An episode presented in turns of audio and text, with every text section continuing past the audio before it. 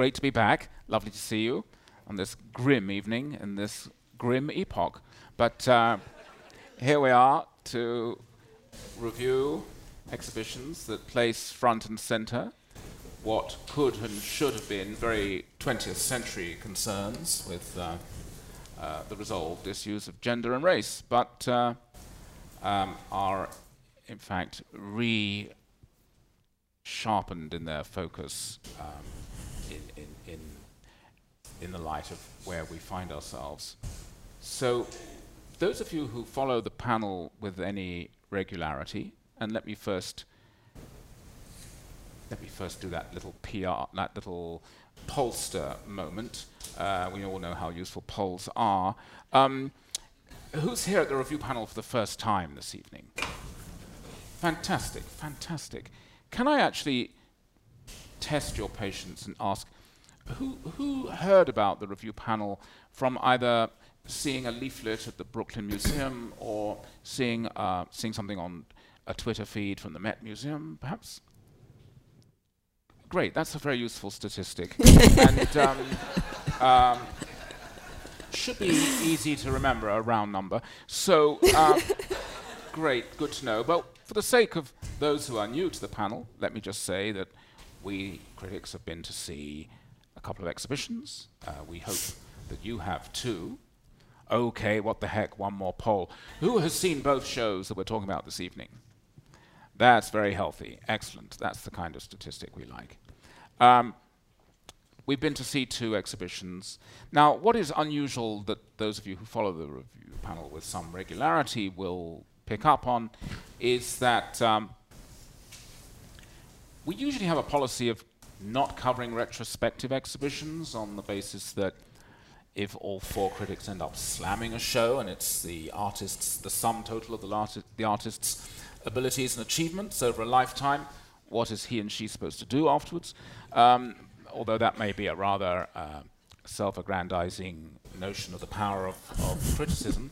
Um, but generally, actually, we like the focus to be a recent body of work um, by a living artist. And so it is a departure uh, to have selected a couple of retrospective overviews. It gives us a chance if we do so every five, ten years, to check in on the institution of the retrospective. Um, but it also just happened to be that when I sent out the long shortlist of eligible shows for the panel, in my haste, I didn't weed out all of the retrospectives, and the, the consensus coming back from my guests was for boom, boom, boom, boom, various shows. We could have ended up with three or four retrospectives. Those were those were the common interests among the panelists. So sometimes you just think, okay, you go with the flow. Uh, a little slip can can lead one in an interesting direction. So that's what we're doing this evening, looking at these two quite substantial exhibitions of pretty substantial mid or full career artists and making of them what we will. So my first duty and pleasure is to introduce our guests, uh, two of whom are long-standing regulars on the review panel.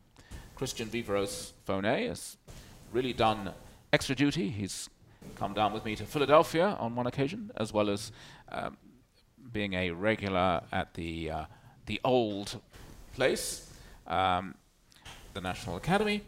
Uh, Christian Viveros-Fauné is the uh, art and culture critic of ArtNet magazine.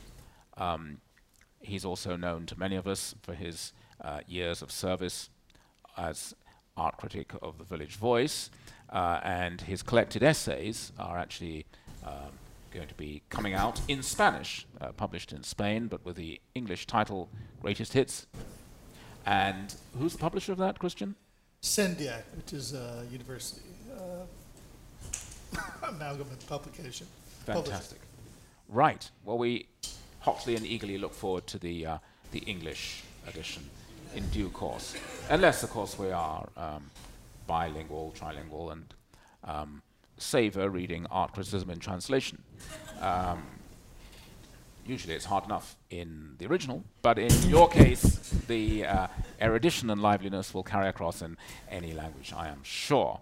Uh, Nancy Princenthal uh, is uh, uh, doyen of criticism. She's a contributing editor of uh, at, at Art in America magazine, and she is the author of the recent biography of Agnes Martin essential background reading to those of us enjoying the Guggenheim Museum exhibition. Um, her life of uh, Agnes Martin recently received the PEN Literary Award in biography. And Zoe Lescaze, who is uh, uh, a neophyte on this panel, um, but no neophyte in the craft of criticism. Uh, Zoe is uh, regular contributor at um, Art Forum, uh, Art News, and the magazine Even. And she's the author of a forthcoming book from uh, Taschen, uh, Prehistory, uh, sorry, um, uh, the title of which is uh, subtitle is uh, no. Uh, maybe it's more dignified just to ask you to give us the title of your forthcoming book, uh. Thank you for the dignity. Um, uh, it's called Paleo Art. Uh, represent visions of the prehistoric past, 1830 to 1990. Fantastic. That we look forward to. The prehistoric past. Get us ready for the impending prehistoric future. And us all going the way of the dinosaurs. Yes. yes, indeed. Great. Well, ladies and gentlemen, please welcome your panel.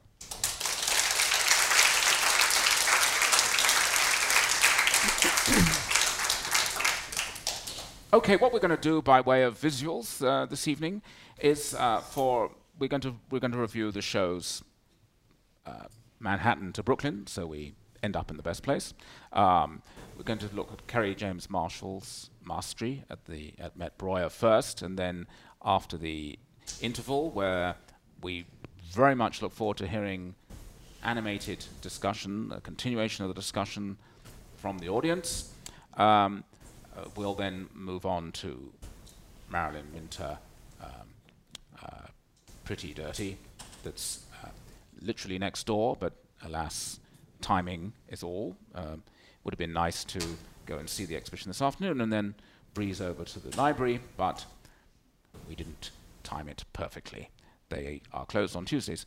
But we'll look at the Brooklyn Museum show in the second half of the program. And what we're going to do for visuals is we have the uh, one minute um, video produced by um, um, the Met with Kerry James Marshall, and then a good selection, a fulsome selection of uh, images to look at. And um, so we'll leave you to enjoy that. Well, I, I was just utterly bowled over by Kerry James Marshall. It's a show I've been back to several times and will go back to more and more for more and more pleasures and surprises. And, and it occurs to me, it's such a rudimentary question, but the traditional way of doing art history is just first of all establish where a person can have any kind of bearings, just to have any kind of compass with a person of this kind of extraordinary power, because what he's doing is not on the surface of it in the least typical of our art artistic times, and yet it feels of the times. So let me just begin by having my panel focus on on filling us in in, in what they think. And I, I Nancy, direct the question to you first.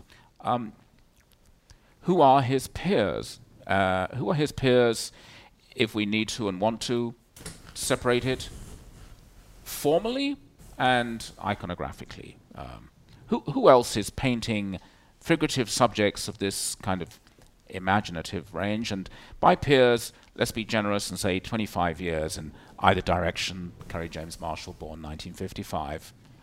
Um, form, technique, iconography, thematics, If we can just slot him into some art historical kind of box, not box, but filing cabinet. Wh- where, who are his peers?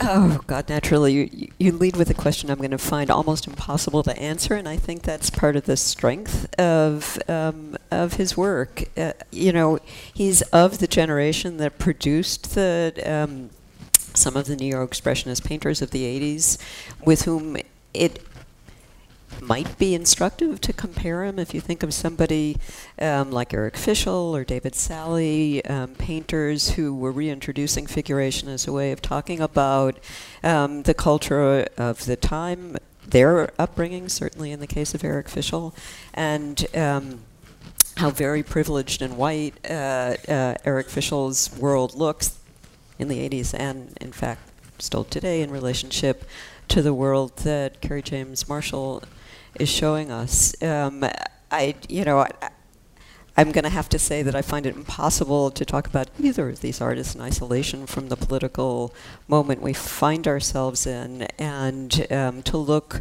for work that's really comparable to what we see at the Met Breuer. I think we have to look at work that um, takes uh, takes political responsibility for its iconography. And yeah, so that's that's um, that's a good that is a formal bearing. Um, we could also allow ourselves the luxury of going in the thematic or iconographical direction as well. Christian, well, where, who would you want to think of if you were uh, either curating uh, you, you, you, an exhibition or if you were presenting a, a lecture to students on uh, some of the thematics in Kerry James Marshall. Um, who who would who would the abutting slides be belong to? I mean, I think what we saw in the slideshow was really the continuum almost. I mean, we've got Velázquez in one of the paintings there, um, and we've got Warhol in the in the Rorschach lot, and basically everything between. And so, you know, I, I, I think what what he's done and and where he figures with painters of the last 25 years globally, um, you know, is he has been as ambitious as folks who've decided to take on the entire medium, you know, and there's not that many of those folks. I mean, there's you know Richter, um, uh, you know, you Richter. um, uh, you, you, could you could go elsewhere if you want to be charitable. Rauch, maybe Neo Rauch. Um, I think there's an aspect to John Currin's sort of um, uh, openness, you know, iconographic openness that you could sort of uh, compare him against. Um, I, I would say Yuskavage. Uh, um, uh, you know, I think there there are there are a number of painters that I think, like I said, who are after the whole enchilada that that he belongs in company with. Mm-hmm. Um, in fact, I mean, I think after this show, um, he he might very well feel like the guy of the moment, and by the moment I mean you know the last five, possibly even ten years or forward. You know, I I, I, I wanted to sort of call this. I, I, I did a piece about uh, about the show about two or three weeks ago. I don't remember for for ArtNet, and I wanted to, I wanted to call it "Who's in the Mastery Now." Um, but uh, you know, you, you guys know the way of art magazines; they tend to sort of like take your titling away. And, yes. and frankly, I don't remember what, what the title was for it. But but in any event, that that was sort of the sense that I was left with in in in seeing the show and in seeing images like these, for example. Um, there was that series of garden paintings, which I thought mm. that that the that the uh, Met Breuer was quite smart. Ian Alteveer was the was the guy who curated uh, there um, was quite smart in arraying almost like uh, you know Monet's uh, water lilies mm-hmm. um, in a big room, right? And and you almost had that sense, though there is that double or triple or or or you know four way valence to them because they're really not gardens that he's depicting specifically. Mm-hmm. I mean, they have their beautiful color and and you know be, you know obviously sort of beautiful figuration and, and, and what have you, but they're housing projects, right? in, in exactly, euphemistically given Right. the name such and such gardens. Exactly. Right, right, right. And they're kind of like the kickoff for his career. I mean, those, that's the work that goes to Documenta. Um, Where it was also shown in a, kind of baronial setting, wasn't it? With the, they, because they, they, they feel to me like tapestries. you mean in Documenta or? or- Documenta. I didn't see them, Ah, so I wouldn't know. Yeah. Um, is, is that the way they were shown? Yes, Yeah. yes, they they were given. Uh, uh, a- it was like a corridor, but it was um, um, a mezzanine type space Right. within the Fridericianum. and what- Better or worse or just simply different than what the Met Breuer, Breuer did? Um, well, the Met Breuer, I think one has uh, more space with them, um, uh, but the uh, at Documenta it had more of a sense of a procession. But um, yeah, yeah, they they um, great. Uh, Zoe, um, uh, uh, Nancy, and, and and Christian have picked up on uh, connections with uh, painters of big figurative ambition. Um, how about his? Who are his peers in terms of thematics and iconography? Would you say? Well, I think um, it's, you know, one instantly goes to contemporary artists like Kehinde Wiley and Mickalene Thomas, who are also looking at a sort of at art history and the history of Western painting, specifically with an eye to the absence of black bodies and reinserting them into a framework of um, portraiture, of landscape, of history painting, of still life, and sort of bringing all these different um, areas of Western painting to bear on the daily black experience in America specifically. And so they seem like s- sort of obvious correlatives. But it's interesting that you mentioned that particular room, Christian, because it struck me as well. And though in, in a different way, sort of the experience of arriving in one of those grand galleries in European museums like the Prado, where you have all the Velasquez's arrayed, you know, Right. so resplendently. And I think that that was a, you know, incisive curatorial move to position him historically in line with those sorts of artists whom he's clearly referencing and, you know, especially as actually on the in the third floor you will have seen uh, his curated display of uh, uh, sources and, and points of reference in the in the historic collections of the Met, and then you would work your way up to something which has that. And, and, and mind Right. you, I didn't want to leave English painters out, so I, I should have said Right. Hockney. Hockney, right? yeah. Well, in fact, the whole School of London, really. Yeah, I mean, totally. totally um, yeah. I, I I was very struck by. I mean, he's a bit of an obsession of mine, and um, uh, I was very struck, though, and I think this is something I would develop uh, in a in a piece of writing, is that um, the extraordinary affinities that he has with uh, R.B. Kitaj, um, who was given a show by the Met. Um, I think pretty much 90 to, to 20 years ago, um, 95, 05, yes, 20 years ago, 21 years ago, which was horribly received, um, but um, uh, sort of doing to the history of the canon um, through a, a, a Jewish lens, uh, what um, Marshall is doing through uh, a black lens, and um, both artists have self-portraits as women, for instance, as a minor detail, but um, a point of affinity. But it's that um, um, resuscitation of styles to tell a big story, to, in Kitaj's case, kind of violate um, um, modernist taboos of storytelling, which by this moment, historically, is is no longer perceived as a threat, perhaps. Um, but yeah, there's a whole a whole English um, thing with uh, art of the past and um, um, retelling the story uh, that you have to tell um, through that medium. And then perhaps we could also think about um, New York realist, I mean, American um, realist painters of the mid 20th century onwards. I mean, somebody like Bob Thompson, for instance, uh, Right. uh, self-consciously emulating but highly personalizing uh, a rapport with old master painting, with mastery. I think it's also um, it's also possible to talk about Leon Golub um, not just in terms of subject matter, but also in terms of his material choices, his format choices, the Yeah. many, many paintings, including the Garden Project paintings that are um, on unstretched canvas that's grommeted.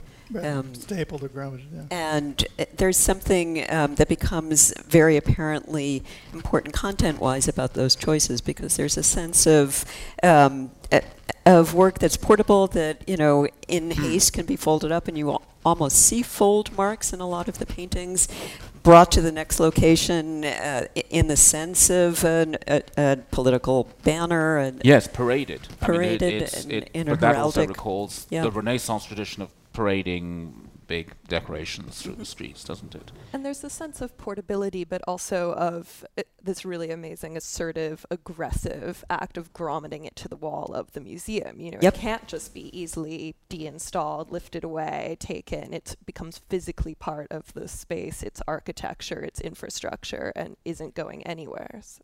So in a way, you know, you can read that sort of, you know, within its own contemporary framework as being sort of like social justifications or like theoretical justifications for, for painting, which in a way, the grommeting aspect was, the portability, the mailability was. I mean, there there was that that aspect to sort of painting at the time that like you had to come up with a social project to insert painting into, you know, almost like you had to put it into an envelope and send it off for it to actually sort of like function, you know.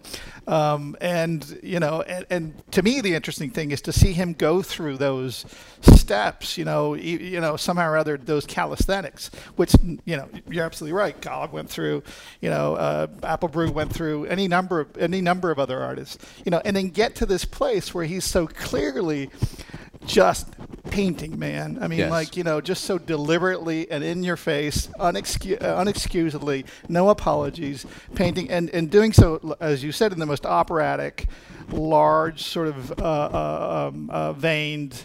Um, uh, redistributive maybe way since partly what we're talking about is not just him painting but him him painting the image of the black figure back into the canon. You Yeah. know? He was like well you know i don't see this stuff. This is a problem you know? Um, therefore if nobody else is going to paint it i'll do it. Eccentric supports seem to be a leitmotif. I mean, we in the very first room we have a painting on a saddle, uh, and then uh, or, or some kind of leather support, Right. and then um, many of the paintings are on PVC. I mean, it's um, and it, has, it gives it a, a very billboardy, un um, un old mastery kind of um, uh, tangibility. yeah, Um, yeah. um, but but at the same time, um, the effortlessness of his, the ease and effortlessness of his highly personal, highly distinct style, the delivery of it, and um, the one one has to has to say the prolificness. Um, one one senses that this is a guy um, who doesn't um, necessarily agonize over each uh, brushstroke, and that um, he can dispatch that he can turn them out in uh, an old masterly kind of like one thinks of Rubens and his workshop, or uh, uh, one, uh, you know one thinks of the the arrival of Marie de Medici or something um, as a kind of precedent for this these huge cinematic billboardy kind of knock, not knocked out. They're not journeyman work by any chance. I, I, I degree. I mean, they have mastery, but um, um, it's a different conception of painting, isn't it? It's not Zoe. It's not. Um, it, it is painting for display. There's no equivocation about that. They don't feel. Do th- or perhaps I'm perhaps I'm imposing. Would, uh, let me up, let me put this as a question. Does he seem like a painter? Painter for hi- painting for himself to see what something looks like, or is he a painter painting for us and showing us how it should look? Well, I think the strength of his work lies in its. Uh, he's simultaneously doing both, I think, in terms of creating these images that don't exist, that haven't existed, you know, in terms of these monumental, powerful, celebratory portraits um, and scenes of, of the Black experience. Um, but also, yes, in turn, you know, showing that to us. I mean, I think a sort of counterpoint that art historically kept coming to mind was uh, Manet's Olympia, where you know you have um, sort of this uh, confrontational take on you know a, a very traditional subject, you know, the reclining female nude, but she's returning our gaze and returning our stare with a tremendous amount of um, power and presence and and uh, authority. And so, Mm. um, to me, it seems in line with both of those um, Yeah. motivations. Uh huh. To me, they seem, um, and I really enjoy them, as I said. Uh, it's not a criticism, it's only uh, an observation. I'm not privileging the idea of the uh, agonized over canvas, but they seem presentational in the almost to the extreme. I think that one of the things that you're getting at by describing them as being presentational is how guarded, how really wary most of the of the subjects are. That the that um, they're all looking more or less fixedly at us. Some of them look at each other, but often they look at us. And there are so many um, layers of um, defense that he Yes. creates, including the opacity, the matte quality of the paint. His choice to use acrylic. It's you know, it's not about a finicky surface, and um, he certainly gives us plenty of reason to think that he's willing to take on old masters going all the way back. I saw Raphael in the School of Culture, School of Style, big. Um, Raphael's um, Yeah, School of Athens. yes. Um, he makes explicit reference to um, Homer, to Courbet, to I'm not going to remember, to Hopper, um, and of course he you know he has that room full of selections from the method you know that tells you some of the people he's looking at.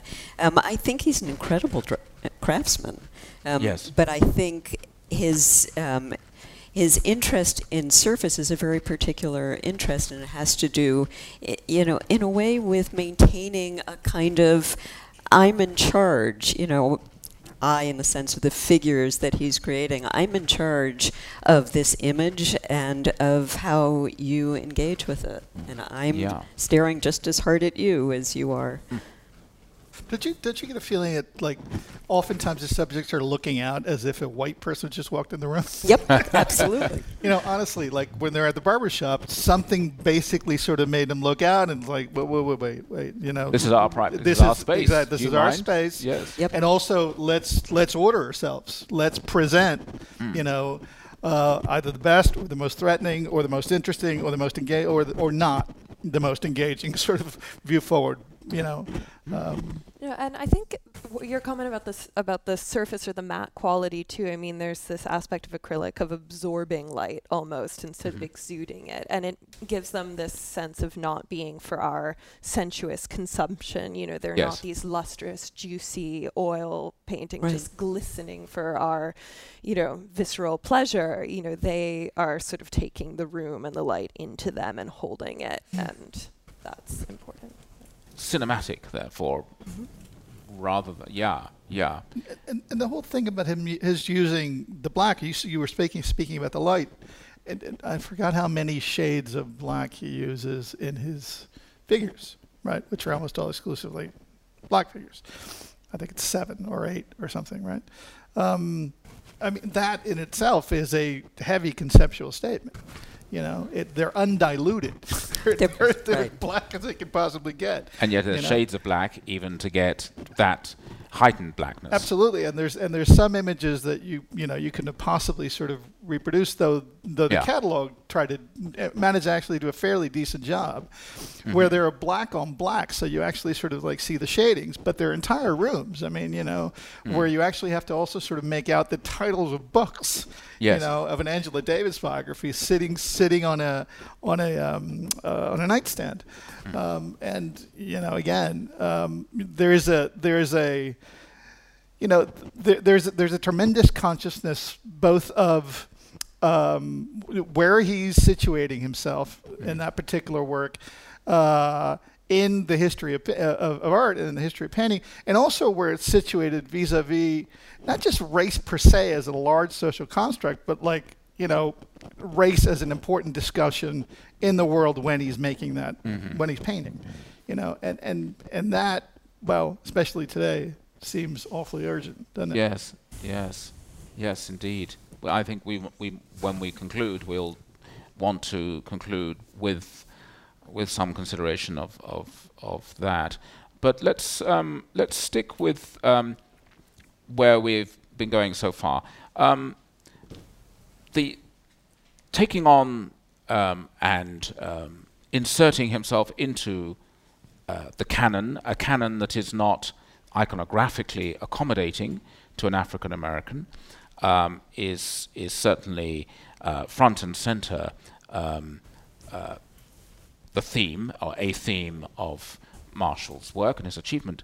Um, it seems to me that he's also very conscious of um, a black canon within the canon. Um, and that makes one wonder whether um, that's another level of uh, inquiry. I'm thinking in particular of the way in which um, um, uh, um, uh, Jacob Lawrence and um, help me out. Uh, Romare Bearden. well, Romare Bearden, Jacob Lawrence, but most of all also the Where, where, where, who'd you say?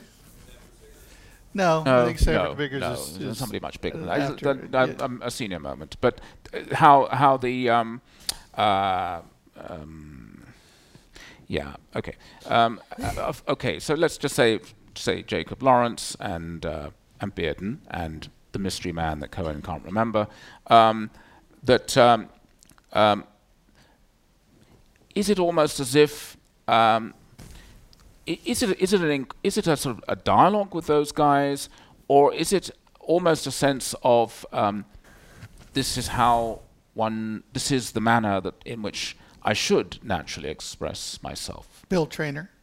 No, no, it's it's somebody that's like so big it's What kind ridiculous. of, what, like, Well, you know what? Robert Colescott could be one. Yeah. Colescott, But, but you know what? yes. He did. He he he put together that that room, that curated Yes. room that was part of the exhibition, which, you know, it, the show was such a fantastic show that for me anyway, it was particularly difficult to engage with every single bit of it, even the sp- the part that seemed to be really important. And that mini show that he put together was obviously very important, and not just sort of as a biography, but it worked as a biography. And so everybody we mentioned, I think Colescott included, if I remember, Mm. not Biggers, maybe not.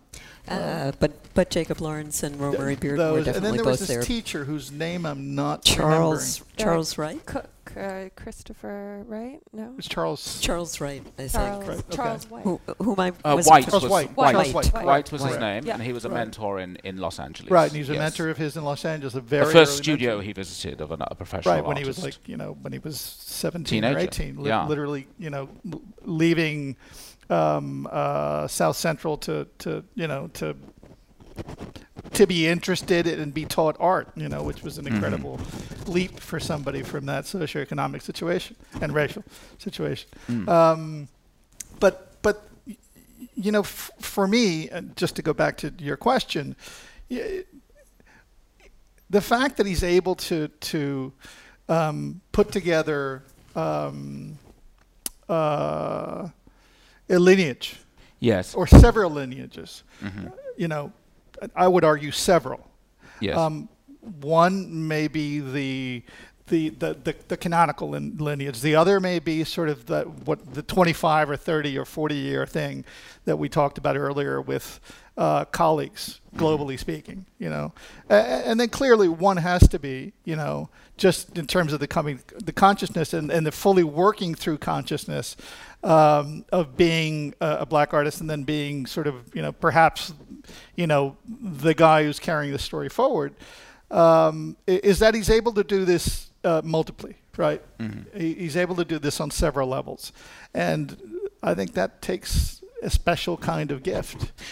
But of course, the, the, the super canon is a source is a source, not a not so much a lineage. I mean, it's a it's a lineage if um, if if he were attached to some uh, that- academic tradition that, that- directly relates that, to there's it. But that Guston line about sort of like walking influences out of your Yeah. studio one by one, and I think if as a practicing artist, there's an aspect of that. Hmm. You know, um, honestly, I mean, I, I think I don't just speak from my own experience, but I find in speaking to painters that they rarely contemporary painters they rarely tend to certainly people my age or, or his age um, go back beyond Warhol. right. you know, it takes some guts. yes. You know, um, and and I and I think. Well, you know, usually it's deconstructive. it's that's sense the of fellowship, So, yes. So that that that's what's I think distinctive about his approach is that it, it's um, it's an enthusiastic embrace um, while at the same time Not just politically conscious of uh, the the particular uh, the the racial angle makes it politically self-conscious, but the the painterliness uh, is. Um, I, I would certainly not say unself-conscious, but is um, almost uncritical. So it, it's it's it's very critical on the race side, but almost uncritical in the embrace of technique side. Except that um, the the language, the plasticity, has this um, uh, definite sort of naivete. I mean, I think Jean, I think Rousseau is a is a, a, a major kind of. There's there's more Rousseau in him than any of Rousseau's peers. More, uh, except perhaps Gauguin, but there's certainly not much Van Gogh or, or Cézanne or. Uh, uh, Picasso or Braque in, in, in this guy, but Rousseau, it's it's almost like a direct um, uh, genetic link. And Um, yet, Rousseau was presented and presented himself as an untrained artist, which Right. is, I think, very different um, from the reality of um, of Kerry James Marshall's experience and his choice of how he wants his work positioned. I mean, you know, he did tell us quite a lot in you know in those selections that he made from the Met's collection about who he's been looking at. And to your Yeah. question of, you know, how he fits within the canon, such as it is, of African American precedents, I think mostly what he's saying is. You know, it, it's it goes back to the same argument that Linda Nochlin made about women artists in 1971 there isn't a canon because there wasn't the opportunity for um, for artists to be supported, even you know, even if they had the drive and the and the talent, there wasn't the institutional support. Sure. So. Um, But it's an under, there is an underground um, milieu. Um, well, I mean, Lawrence is not underground, but that's um, Lawrence, uh, Jacob Lawrence's career um, is one in which, if you see the patronage of MoMA and of and of Barnes, um, it's a it's a very genuine enthusiasm that those institutions and individuals had for him, uh, and uh, it, it it enabled his career, but uh, without I mean, they patronize him in the correct sense, but there's also a degree of you are fulfilling a role through the, way in which you express yourself um, that connects to something very authentically American, um, et cetera, et cetera. So, um, is uh, what I'm teasing out here and wanting to get at is whether uh, in the um, naivete, not in intention but in handling, in that um, kind of shop sign quality that's there to be enjoyed in, in Marshall, is that uh, is he playing a game, uh, quoting and critiquing uh, an expectation of his style, or is that just his style? And if it's just his style, does it come out of the depth of his personality, or is it out of a sense of uh, this is a way to go for me? How does he come to that um, sign painter, shop sign look? I think he's quoting and critiquing to be perfectly frank with you. I mean, I you know I, I do think that all of his paintings have a solid element of critique in them, and it's not all racial critique. No, You know, there's no sfumato in any of his paintings because you can't get there with, you know, uh, seven or eight shades of black. Right. Um, uh, to start with, you know, um, and secondly, there is the shop sign. Uh, I think. Um, uh, visual language, which I think he's genuinely interested in. It's Yeah. kind of the language of the street, right? You know, Right. it's the language of the barbershop. It's the language of of um, of the church sign, and and um, and to some degree, even the language of certain kinds of you know graffiti. Um, Yeah. So yeah, I mean, I, I think he's he's he's pretty deliberately sort of going there um, uh, and and continuing to to but at least in his mature work, that it, it's clear to me that, that it's that it's very deliberate. In his earlier work, when he's folding or when even when he's he seems unsure of what direction he's he's he's going in stylistically. Content-wise, what I find really fascinating about him is that he's been ambitious uh, uh, thematically from the get-go, um, and also really steady. Yeah. You know that first egg tempera painting that, that we showed in the slide, which is about yay big, right? Um, which let me see if I remember the, the if, I, if I can recollect the title of it. It's the sh- uh, the uh, Black Painter is the shadow of his former self. Yes. Right, something like that. So Um, portrait of the artist is a shadow put, of his right, former the self. portrait of the artist is the shadow of his former self, and he's basically Out you know riffing Man, on yes. you know every every dark picking any stereotype you can imagine, you Right. know, and that's his first big picture out, Mm-hmm. you know, of the gate. I mean, you know that Yes. pow, that's that's pretty that's pretty heavy. Um, but then he's I think he's changed up, and clearly the mature style doesn't allow for, um, you know, certain kinds of renaissance. Um, uh, gifts, tricks, what have you? Yeah. Uh, sure. tropes. Tropes. Um, okay. You know, uh, because he's he's somewhere else. But there is a lineage uh, of uh, Zoe within modernism of the shop sign, and it's not in any way limited to any uh, demographic within the art world. I mean, so if you look at uh, Magritte or Balthus or um, uh, any number of very early Miro, there's a there's a primitivism and a kind of Yeah. solid plasticity that the word. relates to relates to uh, Primitivism. Yeah, and I think it plays into um, his use of collage as well, and his interest Right. in collage both formally and conceptually. And I mean, in his early works, like I think you know that one that you're describing, it hangs next to another um, tempera painting on a similar scale, very small, that's painted physically inside the marbled end papers of a, of a book, with sort of the gilt still visible. And then even when he moves into larger paintings, starts adding collage elements like those xeroxes of, of women's reproductive organs that appear in several paintings. And I mean, collage is an important thing for him. And, and that, of course, you know, it plays in, it eventually falls out of his work. I think towards the later, he's not actually applying Yeah. things.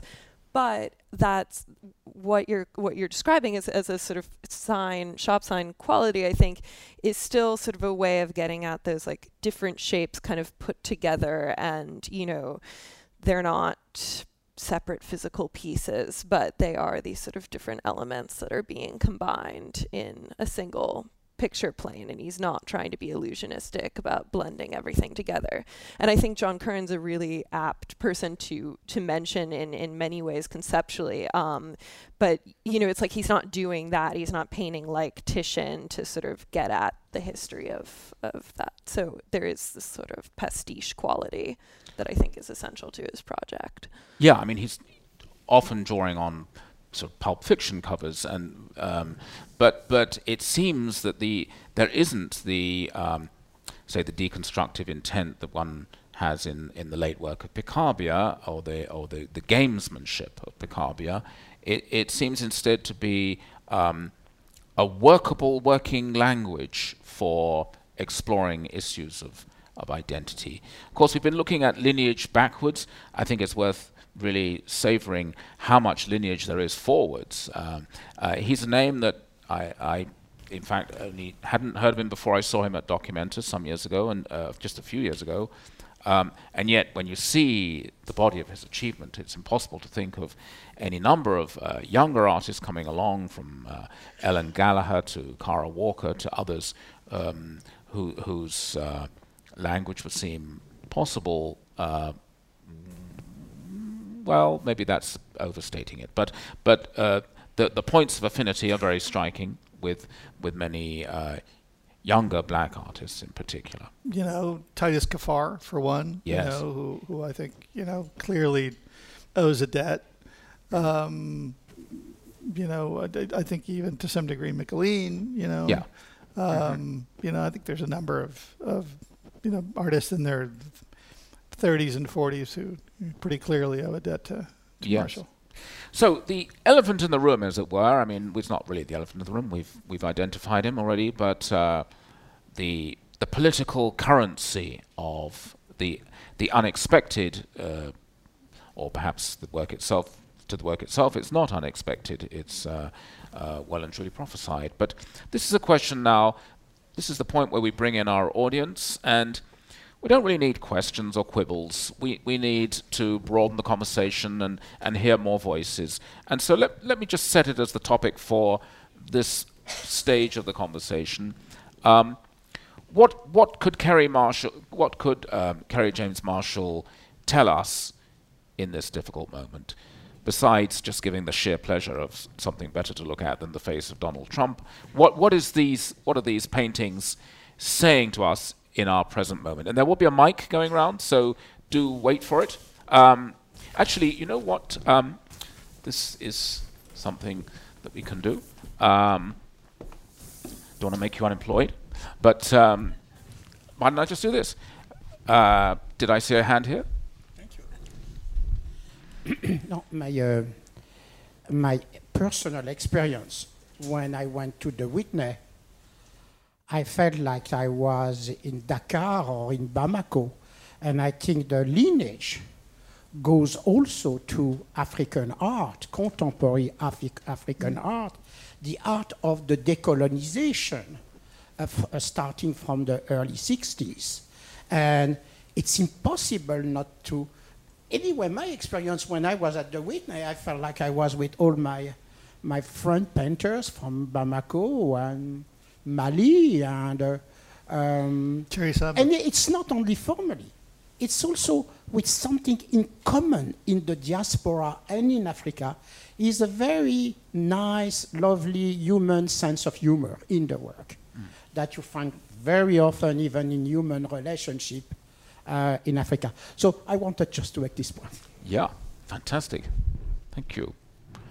Yeah, I mean, I you know, I, Chéri Samba immediately comes to mind, and that should have been somebody, you know, I, I don't know, I thought of, but uh, right. I mean, you know, all the other names that unfortunately I can't roll off, you know, my tongue because I don't know them that well, but I should. Um,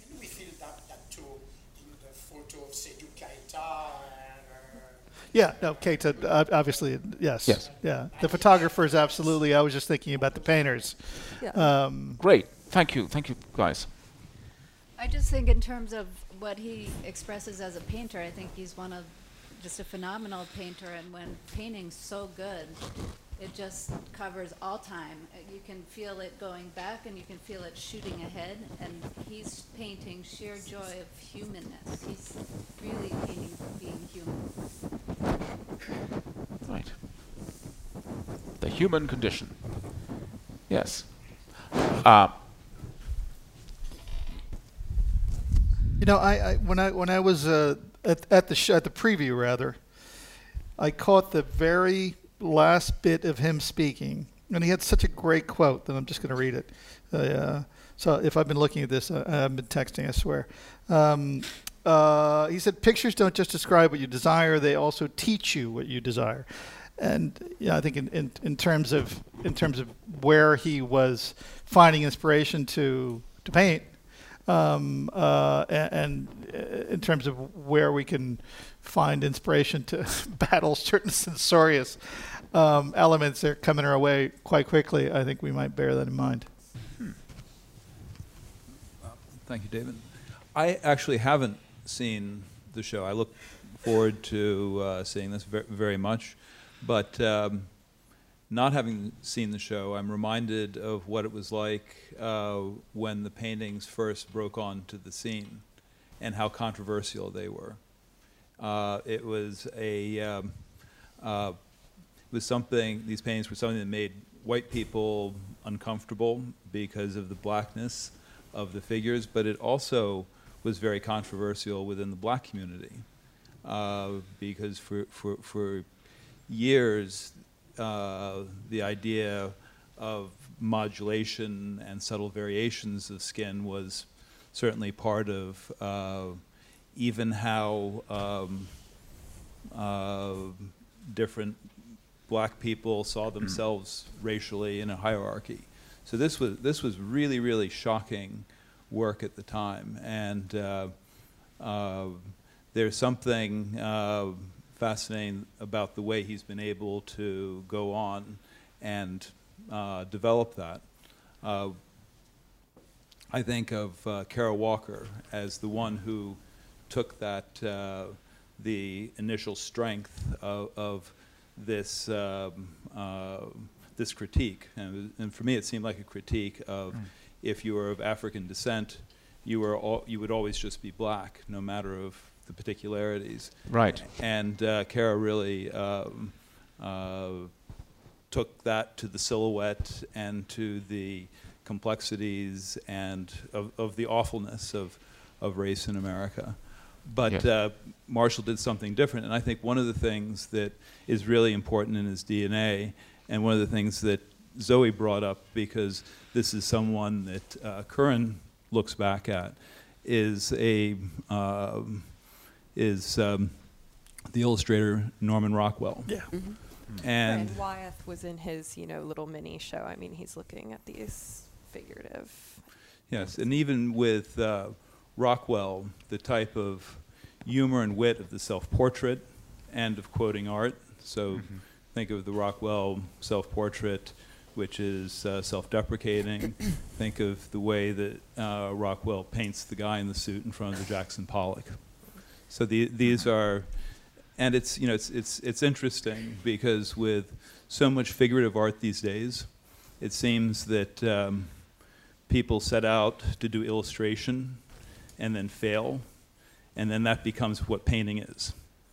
Hmm. But I think with Marshall, he really takes up the challenge of what it means to have illustration, mm-hmm. you know, an illustration in a way which is distinctly illustration, not like what um, um, what it, what a painting is. It's like what a painting delivers. I think that's what you were getting at with yes. the, kind of, the kind of delivery. Yeah, the yeah. key to the, the, the, the, the relationship with illustration and valorizing illustration. It's not uh, it's not it's not a joke about painting by using illustration, which is, is a, now a very familiar strain, but inst instead it's, it's, it's actually just somebody who's an image maker for whom the, the canon of great illustration is of equal credibility to the canon of great painting. In fact, yep. the no, great I, paintings I, I, agree, and I think become illustrations. Uh, you mentioned Bob Thompson, and Do yes. Bob Thompson is really a painter. There's not much illustrational right. content in there. Uh, He's Matissean, not Rousseauian. Yeah, exactly. Even, even though the, he, he inserts his his blackness and his and his uh, assertion of being able to paint deeply within uh, the Western canon. Yeah. Let's think about skin tone. I want to hear something more about that because it's very striking to me the way in which um, uh, his his blackness, the blackness of flesh, is more schematic than it is anatomical. It doesn't seem. It, it is a heightened, almost sort of camp notion of blackness, isn't it? In in the theatricalization, it's as if it's as if the characters in his painting are wearing makeup. Uh, th that's a controversial way of looking at it, but because because he does bypass the shades of black, as it were, even if he uses however many shades of black to get his blackness, it's a blackness that is um, at a remove in a realistic sense from anatomical, anatomically correct representations of of um, people of uh, of African Americans. So. Um, what does it mean? What does what does the what does the skin color really? What does the color in his color mean? Uh, yeah, let's see. Sorry. I saw the the way he painted the black figures almost as an effigy, and I correlated it to that um, figure that he chose that's from West Africa that was in the room of his selections.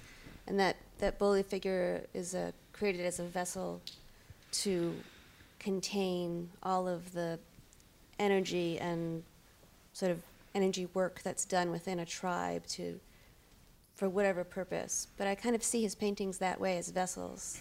And the way you were talking about how they're painted with layers of defense and the way the figures look out at the viewer.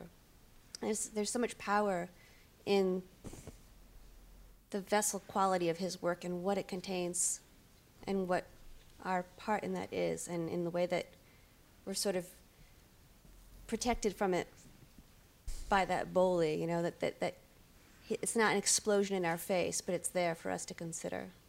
Mm. Right.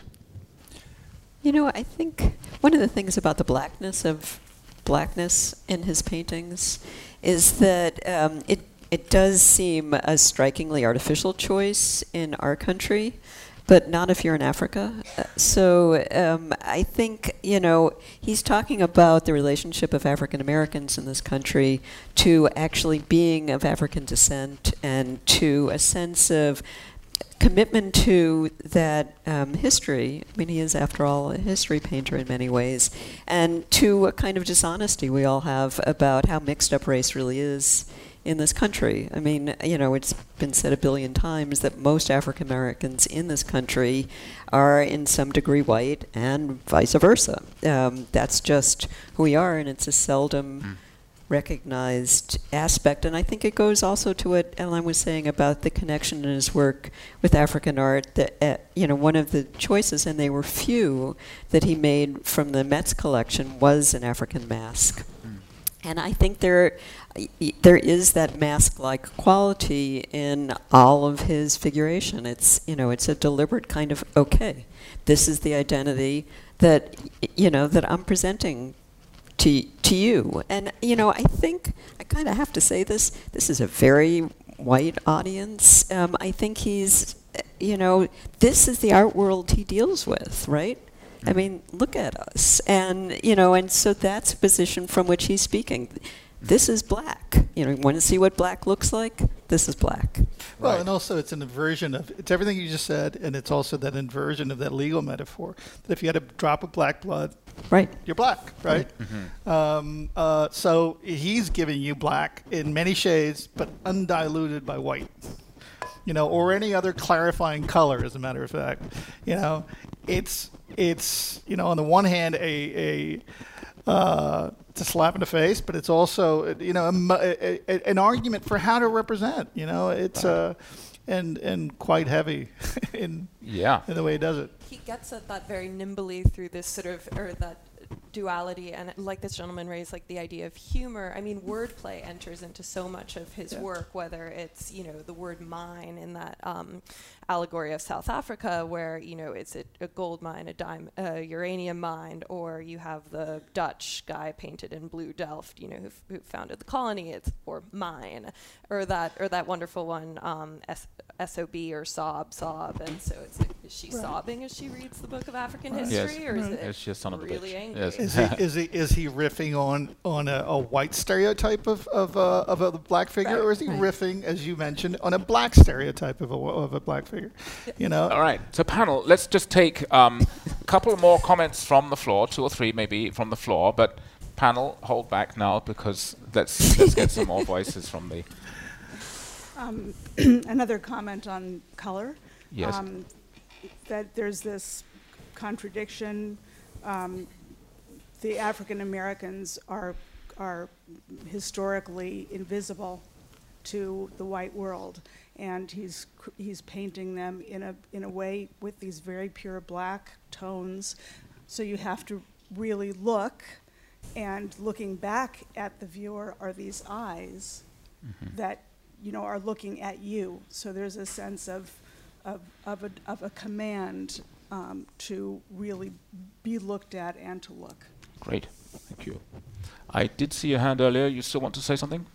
Um, uh, I know I see you as well, but there was no. Okay. So uh, let me squeeze through here. Thank you. Ah, yes. So, um, so, something I, w- I mean, the one thing I was so, so struck by in the show is the incredible honesty of the work and the storytelling, just that, um, Use the mic. Use the mic. speak up a little, yeah. sorry, just the incredible honesty of the work. Um, and talking about that um, juxtaposition or um, wordplay that goes on, the idea that the figures are so, so black that they become negative shapes. There's a graphic patterning that happens, and they're, um, they're negative shapes, whi- which allows us to step right into them and experience that, that story. Great. Thank you. Yeah. And I'll pass it down to your left. Yeah, black is supposedly not a color, right? According to scientists and color theorists, it's an absence of light. Um, that Yeah. gives you a lot to think about. Uh, so I think something that we're not talking about, I want to frame this the right way. I, when I look at John Currin's work or Lisa Yuskavage's work, I think about those paintings as being about white people. And I think they're very much about being white. And I think that sometimes it's just not even talked about. I mean, it's really not with their work. Uh, because it seems like a given because like the audience is white and the art world is white and i think that we have to change that and start seeing whiteness as an ethnicity mm-hmm. and the practitioners of those paintings is presenting a certain kind of class of people and way of life that is ethnic um, and I hope that when we talk about Marilyn Minter, that we talk about skin too, because I think her work is very much about freckles and whiteness. And I mean, I think it has to always be brought up that that's that's an element. It's a thing. So yeah. yeah. Do, is it is it in the context of us discussing uh, James Kerry Marshall that you think of Yuskavage's whiteness, or left to your own devices, with no Marshall, uh, you would still be thinking about his whiteness? I always think of the whiteness of the Anglo-Saxonness. Especially those people, those painters, who right. I think he has a relationship to pinched right. white. It's really a mistake not to look at the way they dress, the way they, you know, th- their, the way they look at us, mm-hmm. their interests. I think it's very much about being white. Fantastic. Great. Well, um, Susie, I think we'll take your cue now and actually turn our attention to Marilyn Minter and um, um, move on. Great. So, thank you. Ah, let me, I don't want to hang this. This will create some sound distortions if I have it. Thank you so much. I thought you were going to surf the crowd. Yeah. Next time I'll bring a surfboard. Yeah. Right, so we can swivel around, folks, and um, oops, enjoy part two. So Zoe, it was it was only really in seeing this retrospective overview that um, the connection I guess the glaringly obvious connection now that one sees it, but the um, stylistic connection to photorealism is really brought out by those um, rather extraordinary early paintings of vinyl uh, or lino uh, flooring with a spill on them, a sort of Catherine Murphy-like intensity of uh gaze, um, um, a heightened realism, but also uh, a realism dependent upon uh, the lens and um, uh, in a way it's hard when you see a retrospective for um, obviously the most recent achievement conditions how you look at the earliest work but the, the chronological logic of uh, a retrospective is one where wherever you start and I think it's it's very interesting that it, the show does start with those previously unprinted student photographs of mum behaving badly, um, but then, as it were, the really the first public successful paintings are those unpeopled hyperrealist uh, photorealist pictures. So in a way, that's sort of the thesis and antithesis that's then resolved in the show, isn't it? So do, do, do you where do you think she really stands in relation to realism? Well, I mean, I think it's it's interesting to think about her work in relation to that of an artist, just someone like Vija Celmins, um, who is painting in this way, but choosing, in the case of that that sort of linoleum spill or a crumpled piece of aluminum foil or frozen peas in the sink, these sort of banal domestic moments instead of something grand and, and natural. And um, but the relationship between photography and painting, I think, is was one of the more compelling threads to consider throughout the show, especially when you get to those later rooms where you have um, you know similar subject matter. Um, it's it's the lips and the mouths and the glitter and everything, and some are actual actually very large C-prints, and some most are um, enamel on on metal paintings. And what does it do to have that subject matter? painted from a photograph, a photograph that's been edited in Photoshop, ha- then translate that into painting on metal or just to print the photograph. Mm. And so those steps that she takes or doesn't take, I think, are conceptually sort of relevant. Yes. Uh, Nancy, um, you, you, wrote on um, Minter's show for the uh, uh, weekend section of the New York Times, so you, you, a dry run for the uh, ma major uh, nothing, audience here. Nothing yes. can prepare you exactly. for this. Um, uh, what about her, her obsessive focus? Does it? Do, do you think it derives from? Um, I'm I'm I'm interested in the the relationship between her um, mode of inquiry and her chosen subject. It's the, the old chicken and egg, horse and cart horse thing, but um, a, hi- a, a, a, hyper or photorealist starting with spills on a lino floor and ending up with uh, high-heeled beauties kicking their way through glass and puddles of mercury paint. Um, begs the question: Is it that she's she finds the means for uh, an inquiry into skin, identity, femininity, constructions of gender, or is it that, that all those all those layers um, are something that have uh, uh, emerged as a result of that um, myopia from the outset of the career? It's an interesting question, and actually, the way you phrase it, uh, you know, helps me um, formulate an answer. Which is, I think she's always really been interested in the difference between the surface of things and um, what what they really are. She's um, really interested in women's self presentation, women's ownership of the way they're seen. I think that was a subject that she came to relatively quickly, those early photorealist paintings, which um, I, I, agree with. With Zoe, uh, there's Vija Celmins in there, a number of, of Critics have pointed to a connection with Sylvia Mangold's uh, early photorealist paintings of floors and measurements.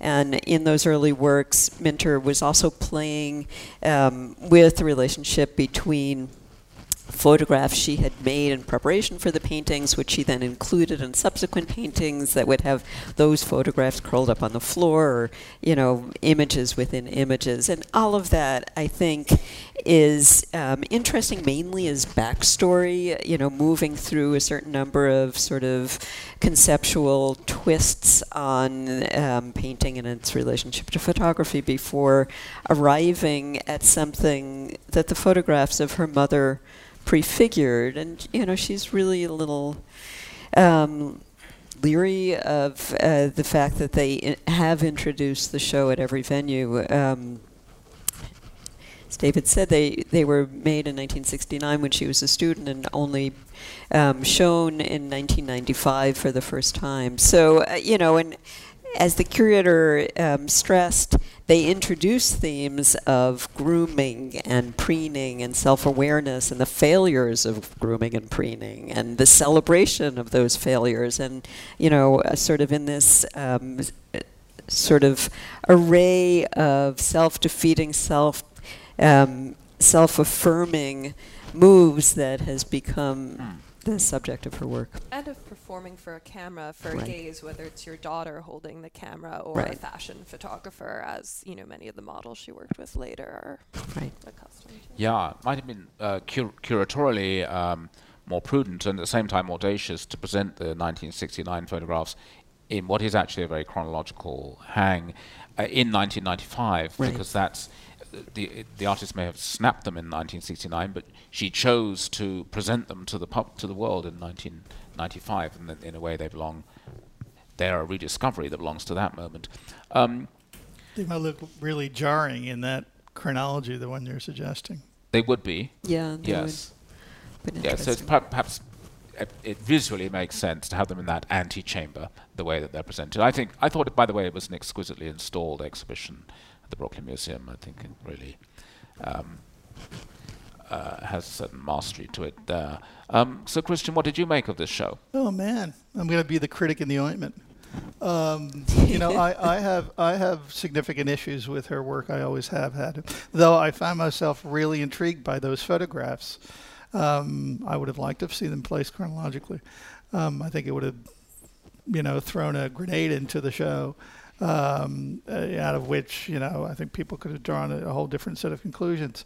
I I appreciated the early work, which I, I didn't know about at all before I went to the show.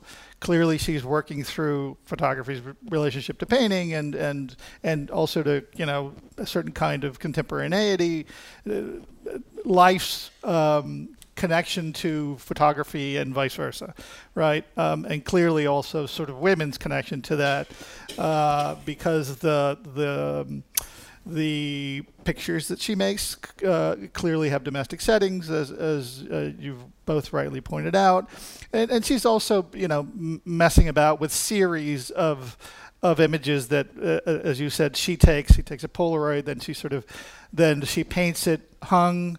Rather, she doesn't take. She does take a Polaroid, but but the the, the depictions, the pictures, show the the linoleum or the domestic setting in a Polaroid, and then the Polaroid somehow hung, and then you know sort of serially. The the one image of the spill reminded me of certain Rouchet moments in um, photorealism, right? You know, where where they're they're they're sort of like upping their trompe l'oeil factor, right? So you know, there's a lot of stuff going on there that that that I think had a lot of life has a lot of life to it. M- it in that she seems to be questioning the the relationship of of uh, of uh, pictoric surface to photographic surface. And my problem with the later work is that I think it's some kind of it's a, it's a capitulation to surface the way I see it. It's a capitulation to a certain kind of very slick, um, uh, fashion forward um, uh, photographic surface. Actually, not even photographic at this point. Utterly 100% digital and entertainment adults. You know, um, and and I I you know I I find th- that point in her work to have very little critical distance from her subject matter, and you know, I give up.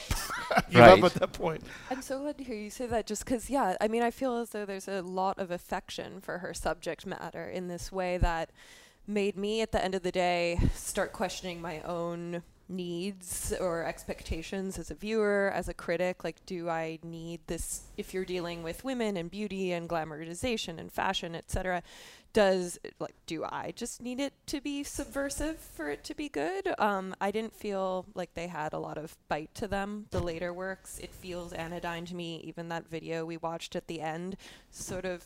This could be the music video for that song. I don't know. I mean, or you could run some of these photographs in in a magazine, and you know, this is selling lip gloss in in you know Vogue. Like I wouldn't blink, and you know, I think that was just sort of the art direction And of you that shoot. you remember the the videos were at least one of them was used for Madonna uh, concert, right? Right. Um, uh, and I think the other one might have been used by Beyonce in some fashion, maybe as One of the it. No, videos was You- was you know made for the high do. heels, the killer heels Right. exhibition. Is that right? Well, you know, there is Or this it was- complicated relationship with the fashion industry, absolutely, and with popular culture, which, of course, she's extremely interested in finding Right. that edge. Um, she took commissions from Playboy and from Tom Ford, and they kind of didn't work out, uh, you know. So, cool. The Those were cool, actually. I like was so those. I mean, I you know. Yes. yeah, but They Playboy too, too didn't. racy for Playboy. Playboy didn't go for that. a- That was about But I don't know how pubic hair was racy for like Playboy. What, what in the world is that about? yes. Perhaps they were. I'm. I'm not reading much Playboy these That's these what it days, was. It but was too yeah, hairy, I, I think, I gather there's not a lot of pubic hair there, um, and and nor on young women, which is something that she felt needed to be spoken out about. Um, come on, young girls, uh, let it rip. Uh, so there is. Um, I find it harder to talk about this on a stage than I would have imagined Oh, there, there is a politics there, and I think Yes. that um, I, uh, so. I'll, I'll say um, two places where I think it asserts itself, and one is that um, I- get how the um, the video that we saw, and, and actually two of the bigger paintings are are from stills from videos. Um, the the um, videos and the straight photography. Um, leaves me a little bit cold too. And um, there's something, and this is going to be a perhaps artificial connection um, with Kerry James Marshall, um, but there's something about the language of painting things that you can achieve when you know they've been touched by hands. Um, the manual um, that still exists in her painting, it is painted by hand. There's no airbrushing. She's very insistent on that. And you have to come really close to see that. Um, and that kind of very close involvement, which brings you just as close to the other thing that she's very insistent on in all of the work is stuff that's really too gross for Playboy or you know Tom Ford or whomever, and you know you see the tropes of what she's done with like the dirty feet and you know the sort of elements of grunge. But side by side with actual fashion photography, you see what she's doing. To my eyes, is um, more radical. I, think though that what's happened is, in to some extent, that um, fashion photography uh, is is not as polite as it once was. No. And that um, there's been uh, that such an explosion of um a desire to be artistic in uh, the functional medium of fashion photography that the the fashion magazine is a, a forum for um, subversive and and quite kind of forward-looking. Um, No, it isn't.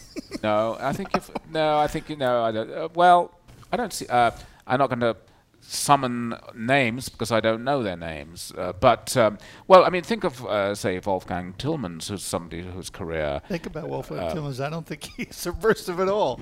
But no, no. But he's uh, uh, he produ- he uh, explores a kind of imagery in fashion magazines that um, uh, Richard Avedon wouldn't have been involved with 30 years before. I, I think that's that's incontrovertible, and, and I, I think that there's a, a general kind of um, um, the, the forwarding of, of lifestyle and a kind of grunge in fashion um, that um, um, slightly pulls the rug from under Marilyn Minter's uh, feet because um, fashion has gone some of the direction, has f- some of the way to meet her halfway. Although there is an undeniable fact that she doesn't paint people with their clothes on ever. So I mean, the shoes are as close as as close as she comes. Um, so it's not really about fashion. It's about bodies and naked bodies, and it's about you know. I mean, there's Oh no, I don't. No one is suggesting that she uh, she's about. Well, uh, no, I'm. I'm. But the point I was making is that in fashion magazines, the um, the language of the, the the more cutting edge fashion photographers uh, is concerned with the body in a way that. Uh, might not always please executives at L'Oreal or, or Rubinstein. And I still think you're right that I mean it, her photographs would look different side by side with you know the stuff that is being you know reproduced as editorials. But I guess just if the differences are that oh there's an uncorrected uh, blemish or there's a freckle or there's an armpit hair or there's a dirty toenail that would have gotten you know fixed up in post production had it been hmm. in the fashion magazine. I still don't know whether it's telling me anything i didn't already know about you know constructed standards of female beauty and about desire and you know commodification fetishy you know the, the stuff these magazine breeds and and is their stock and trade. So i guess just at the end of the day yeah it's sort of like okay like here's a here's a gross hair that wouldn't be i don't know that that's enough for me whereas Right. those early works that i wasn't familiar with because i think you see these the later ones a lot now but those early works i think were w- uh, more ambiguous and interesting But but for something as undressed as as purportedly as undressed as the, as her work is, doesn't it seem like? I mean, it seems to me that it's a little prudish, frankly. You know, I mean, with the exception of like an underarm, uh, yeah, an armpit and and an anus, which was you know kind of hard to decipher, but interesting. Probably the most interesting painting for me, at least in that batch of work. You know, there there there ain't much there. You know, it's not particularly undressed. It doesn't push a lot of envelopes in that way. You know, I, I just had somebody in mind who does who who who paints who paints nudes, and for some reason it went right out. Ellen, uh, uh, Who? Ellen who? well, as soon as you forget her name, of course I'm going to. It's like a contagious disease. Ellen Ellen Altfest. Altfest. Yeah, for example. Ellen. Altfest. Yeah, for example. Um, uh, you know, or even come on, let's just see even Joan Semmel. You know, like Yes. you know, just pure, you know, straight out nudes. Um, uh, I was oh Betty Tompkins for Christ's sake. Oh well, yes, You know, those I mean, early, like but, they- but, there- but I think there is somebody who's pushing, who's been pushing the envelope for a long time Yeah. on on, Porn on and- nakedness and- and, yeah. sexuality and porn and you know uh, depictions, obviously depictions of sex themselves and the A- semiotics of yeah, misogyny. you know, and, yes. and she's really guarded. It seems to me, you know. But I think I don't think it's, she's guarded. I would suggest that um, Betty uh, Tompkins, who's, who we've discussed on the panel in the past, Well, um, calculating them, Sorry. calculating them. Yes, uh, f- for Betty, uh, the, the the painting goes along for the ride. She's got a message, and I think with Marilyn Minter uh, that there's a that there's a subtext of um, uh, gender and identity, but that first and foremost she is a, a, a craftswoman. She's she's a painter, and that um, when I see these paintings, um, the the hyperrealism really makes me think of. Um, early Chuck Close uh, with the um, the degree of um, uh, every uh, with the minutiae of uh, the human condition present. But um, I actually find um, with the with what I take to be her best paintings that uh, um, the, the, the, the figure that comes to mind for me actually is David Reed, uh, which may seem uh, left of field, but it's it's pushing that real space between painterliness and the photographic image. And she does actually. Um, you can take this uh, with whatever degree of irony you choose. She describes herself as somebody concerned with issues of abstract image making. Yes. Right? So you know, and there, that's another thing that's a through line f- straight from the beginning is. You know, some relationship to this very old-fashioned notion of um, transparency in the relationship of the image to the surface of the of the of um, of the subject of the painting, um, you know, these very recent paintings that are based on photographs of women behind glass, and the image sits on the glass. There's steam on the glass. Um, you know, she's talked about in relationship to um, modernist masters. Um, that this brings us back to to Marshall as well. Uh, you know, and I think along with questions of um, desire and appetite and self-presentation, um, self-awareness, self-consciousness, that whole spectrum. There is also an interest in you know, how we think about beauty straight ahead, Yes. how we think about sublimity, the relationship between uh, the beautiful and the terrifying. This goes back centuries. Um, the definition of sublimity, uh, you know, involves a kind of terror, which, uh, you know, it's not like her paintings are exactly terrorizing, but uh, they're a little devouring. Well, it's I a highly s- it's a highly stylized notion of the sublime. Absolutely. terror. But I, I, I, I find in their gaudy campness they're rather exhilarating. They remind me actually of Tiepolo's ceilings. They they have that kind of um, uh, giddiness and um, uh, surprising complexity for, for images that seem very uh, sumptuously decorative and easy to just breeze through. That if one does delay with them, uh, they reward that closer attention. Good. I think it's time, panel, that we uh, went back to our audience. Uh, so let's um, uh, let's get some some voices from you, and be particularly welcome to hear from somebody who didn't speak in the first half, but. Uh, um, but I, I have noticed Jim's ha- ha- yes. Uh, here we are. Oh, you did. No, you're picking your nose. Okay, that's fine. That's. Uh, uh, yeah, yeah, yeah, I'm kidding you, of course. Uh, yeah, Jim. I, you know, I, I, I think this juxtaposition of these two artists with this um, review panel is, is pretty interesting. Um, it's um, because I think, uh, following up on what Zoe said, that each artist really has its, has their own politic. But I'd like to sort of pull back because if you think about what uh, uh, Marshall looks like in terms of photography, he would be um, very much a humanist. Uh, critical humanist, maybe in the mold, since photography is brought into this, uh, of uh, August Sander, where you're dealing with a, with a type of frontality of the figure, a type of typology, a, type of unit of the human body as uh, what constitutes reality. And to follow the photographic comparison, uh, Minter would be someone like uh, Lee Friedlander. And that's an anti humanist perspective. And with, with anti humanism, the body is not, uh, is not the unit. It is, it, is, it, it is fractured, it is reflected, it is multiplied, it is full of surfaces.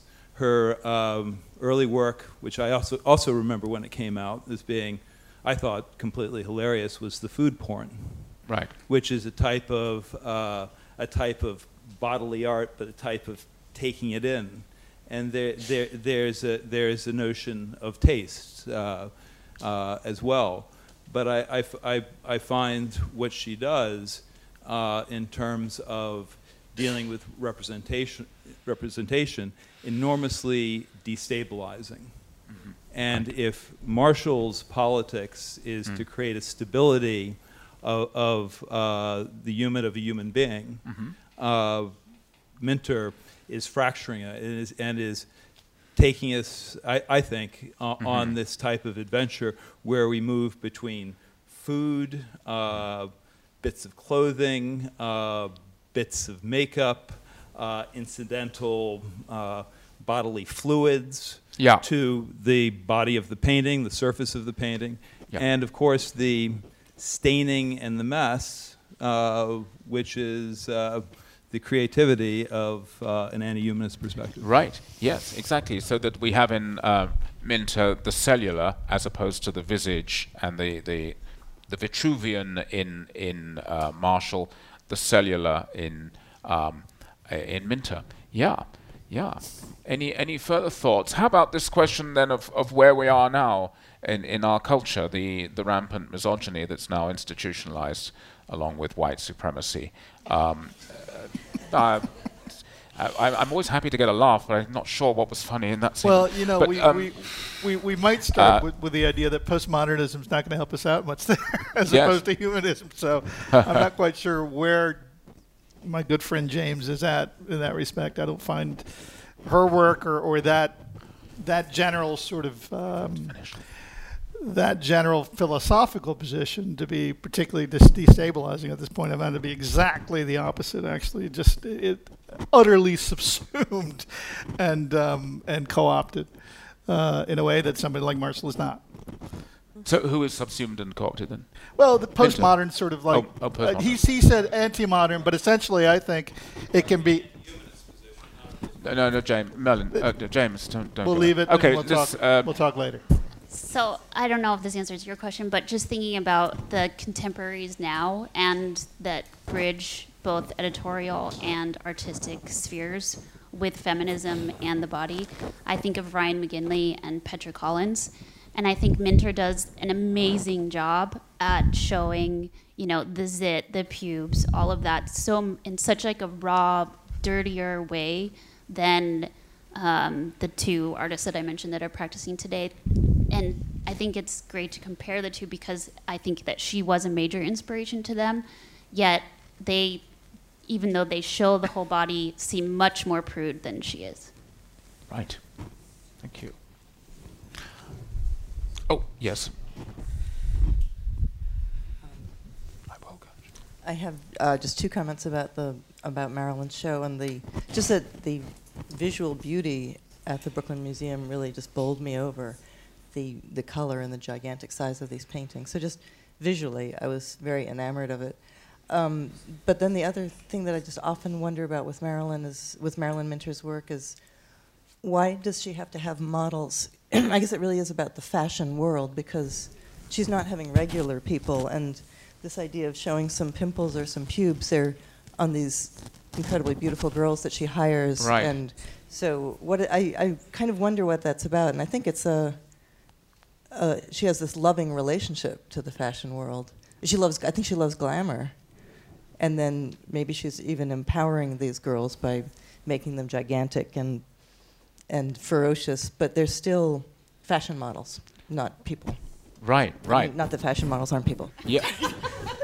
I get it. So when when when you're going for the uh, the squalor, it's it's strange to then contract um, an a, a, a great beauty with her agent in order to then explore her quotidian kind of squalidness. Why not just go out in the street, as it were? Yeah. Thank you.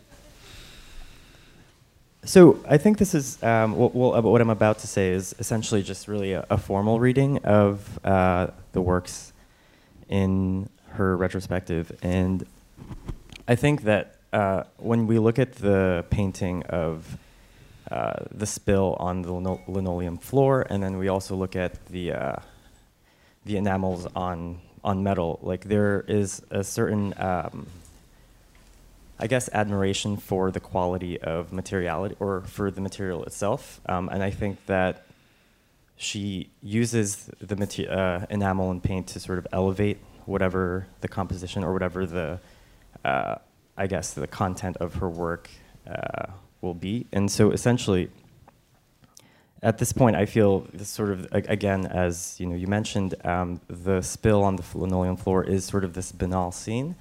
Um, and the way I've interpreted uh, the paintings of these models is that it's almost um, a tongue-in-cheek critique of um, fa- the fashion industry. Um, it, it's sort of complicated because she does have this uh, working relationship with the, with the fashion world, but at the same time, um, I can't help but read uh, her uh, her subjects as sort of, uh, I guess, um, her way of s- suggesting that the female body has become sort of this banal thing now. You know, we see these fashion spreads everywhere. We sort of um, experience these uh, these images and these uh, these visuals on a day-to-day basis, and so for her to sort of ele- elevate that in a way um, using the material itself, it kind of has a sort of an associate. It has a relationship to her intention, sort of elevating that that scene of a spill on the linoleum floor, and so it may kind of be more of a yeah. It's essentially.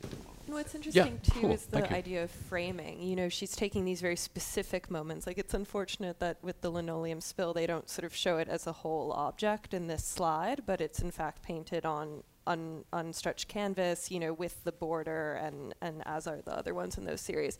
And she's very preoccupied with framing and that moment, and then that plays into her later fashion ones, where it's uh, you know I'm taking this body part or something, and so cropping in on.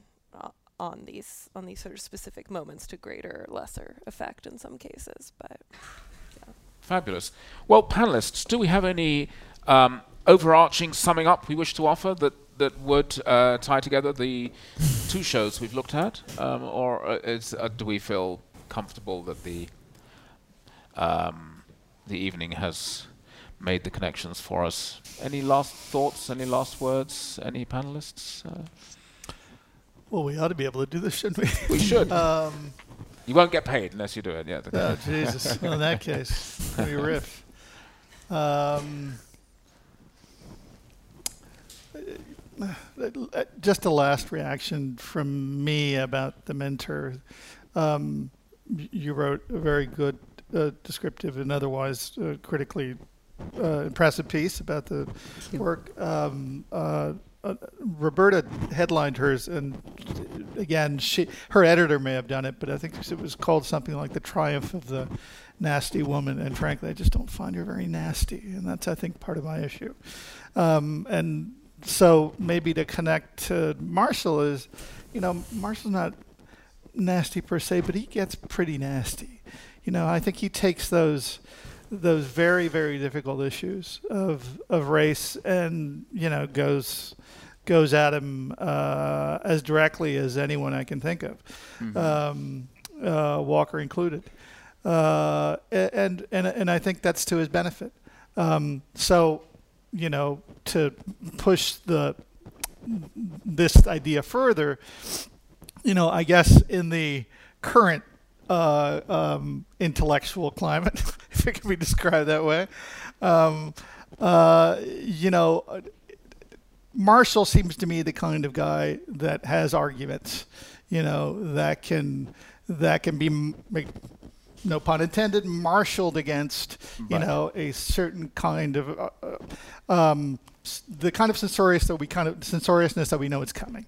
You know, the kind of anti-humanism, the kind of, uh, frankly, um, anti-democratic and anti-discursive uh, logic that, that you know we know is totally coming down the pike. I am not convinced Marilyn Minter is a person who can, or an artist who can basically, who, who, who can do that. You know, via via her. work. I don't think her work speaks to that. Again, I'm I'm stuck on the idea that Minter's work seems to me to be a serious capit- capitulation to um, to the culture industry, to celebrity culture in general. You know. Yeah, yeah. And there's And- no and- point to and pivot yet, from and that. yet, and yet, what Mar- what Minter does that Marshall um, tends to avoid, uh, Marshall gives it to us straight. Um, th- there are sometimes multiple possible. There are multiple readings possible, but um, the difference between ambivalence and ambiguity. I mean, in, in the Marshall, the SOB or SOB picture, yes, we've we've we've spelt out how there can be more than one reading of it, but um, it's a very neatly stacked um, layering, isn't it? Whereas with the Minter, it's a kind of fuzzy, mushy exploration, and maybe that can be faulted for not being um, uh, politically explicit, but it can also be um, it can also be that it it has maybe richer future possibilities and unexpected readings because precisely because it's teasing out something that's more uh, ambiguous. Um, Thirty Shades of Grey is where I wound up.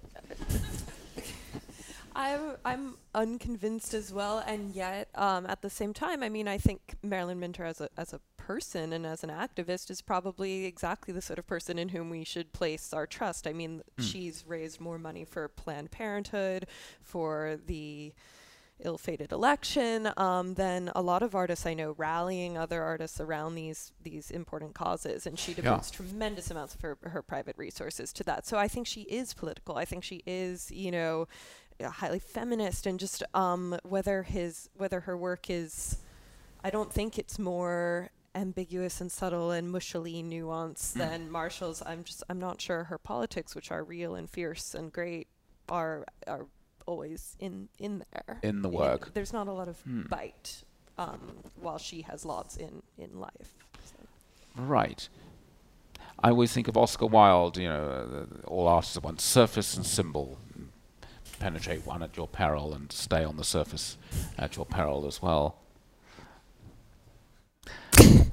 so it falls to me to defend Marilyn Minter. And, um, I, you know, I- want to say that um, obviously there, are, you know, they're, they're incommensurate artists. They're not up to the same thing. Um, one thing that distinguishes Marshall's work for me very clearly is that there's a tremendous amount of information there for me. I learn a lot from looking at his paintings. It shames me to say that, but there's so much about just, you know, ordinary black families in this country that we don't see, that we don't know. Uh, we, we know um, so our understanding of um, of so much of the range of culture that we're not exposed to is canned by you know the the mainstream media. And um, if we are going to survive the next four years um, we really have to get a grip on uh, you know what we're being told that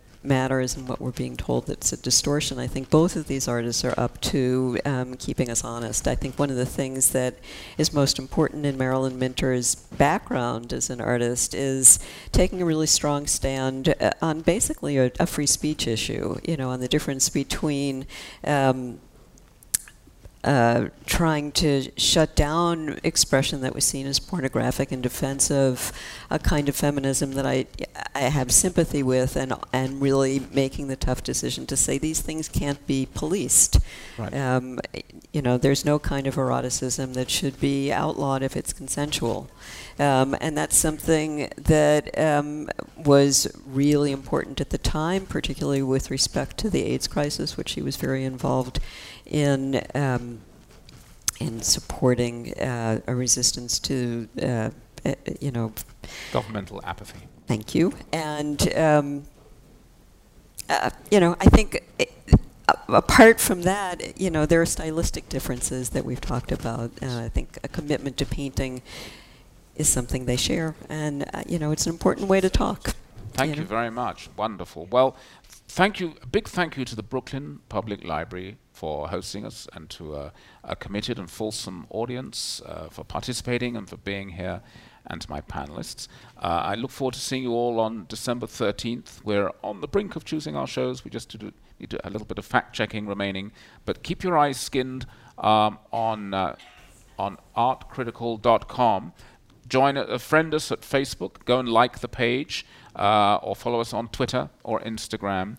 Um, and best of all, go to artcritical.com, subscribe, and, and put your name in for the newsletter, and you'll get a weekly update of what's new at Art Critical and all information that you need about the review panel. A last word I would say is uh, that um, uh, if you're looking for some local dining opportunities, uh, the, the panelists and some friends will be going to Bar Corvo on Washington Street. It's a capacious restaurant. I don't think it's the ideal evening for the garden, but um, uh, it'll be fun to see many of you in the, to fill out the restaurant there and continue the discussion. Um, otherwise, in any event, see you December 13th. Thank you very much.